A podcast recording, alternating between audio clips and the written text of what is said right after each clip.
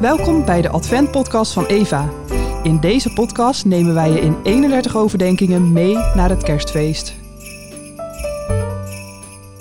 Aflevering 16.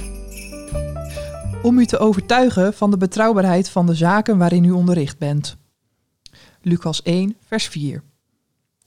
Is kerst eigenlijk wel echt gebeurd? Het is toch eigenlijk een best uh, apart verhaal. Met al die engelen, wijzen uit het oosten, die maagdelijke geboorte, die voerbak. Als geschiedkundigen proberen te beoordelen of iets historisch is, vragen ze zich af hoeveel voordeel de schrijver erbij had.